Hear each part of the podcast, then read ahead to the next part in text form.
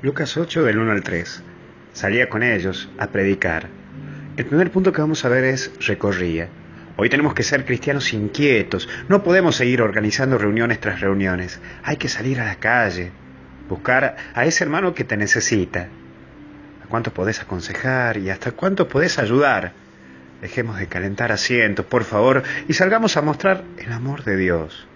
Jesús no se quedaba quieto, era callejero, y hay que callejear, buscar al hermano. Sí, salirlo a buscar, no esperarlo.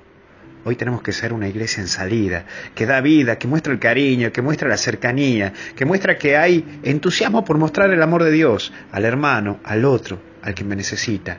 Hoy vos tenés que salir y tenés que mostrar el rostro de Dios. Ya dejemos de organizar reunión tras reunión, planificación tras planificación. Hay que salir y mostrar que Cristo está vivo, que vive y que está en el hermano, en aquel que me necesita y hasta incluso en aquel soberbio que cree que no. Pero también vemos a los doce. Los muchachos seguían a Jesús y es esa la escuela de Jesús, estar con Él, compartir con Él. Se aprende a evangelizar estando con Él. Él es el maestro y así nos enseña. El pizarrón es la calle y obviamente el examen es el encuentro personal con Cristo. El camino de discípulo es eso, pasar momentos con Jesús. Vuelvo a repetirte, el camino del discípulo es pasar momentos con Jesús, para luego imitarlo cuando vos salgas a anunciarlo a Él.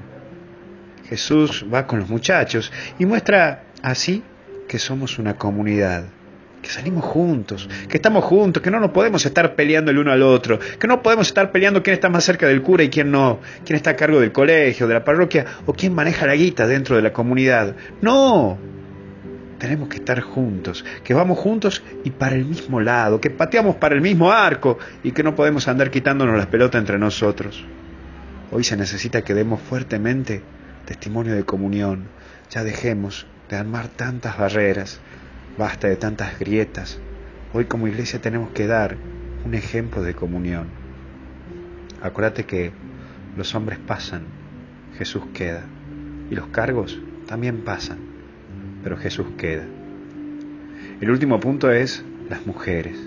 Y quiero aprovechar este momento para agradecer a cada mujer que trabaja por la obra de Dios. Sí, a vos que me estás escuchando, amiga, señora, querida chica, te quiero agradecer de corazón por tu trabajo aquí en la iglesia.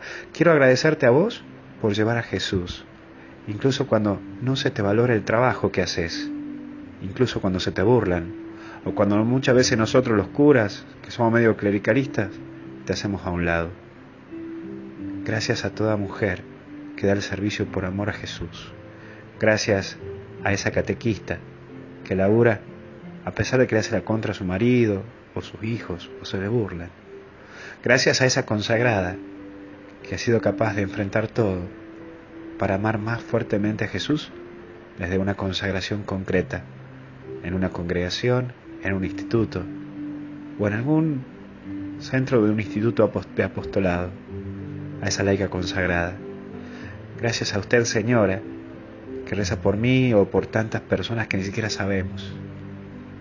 Gracias a usted, mujer, por darnos el testimonio. Gracias de corazón porque como esas mujeres que siguieron a Jesús, hoy vos marcás la historia y vos con Jesús haces historia. Gracias por llevar a Jesús. Gracias por ser una mujer con todas las letras y enamorada de Jesús. Gracias por tu servicio en la iglesia, por la iglesia y para la iglesia. Queridos amigos, hay que seguir adelante, que Jesús nos necesita. Tenemos que salir a mostrar el amor de Dios. Que Dios te bendiga en el nombre del Padre, Hijo y Espíritu Santo. Cuídate, nos vemos.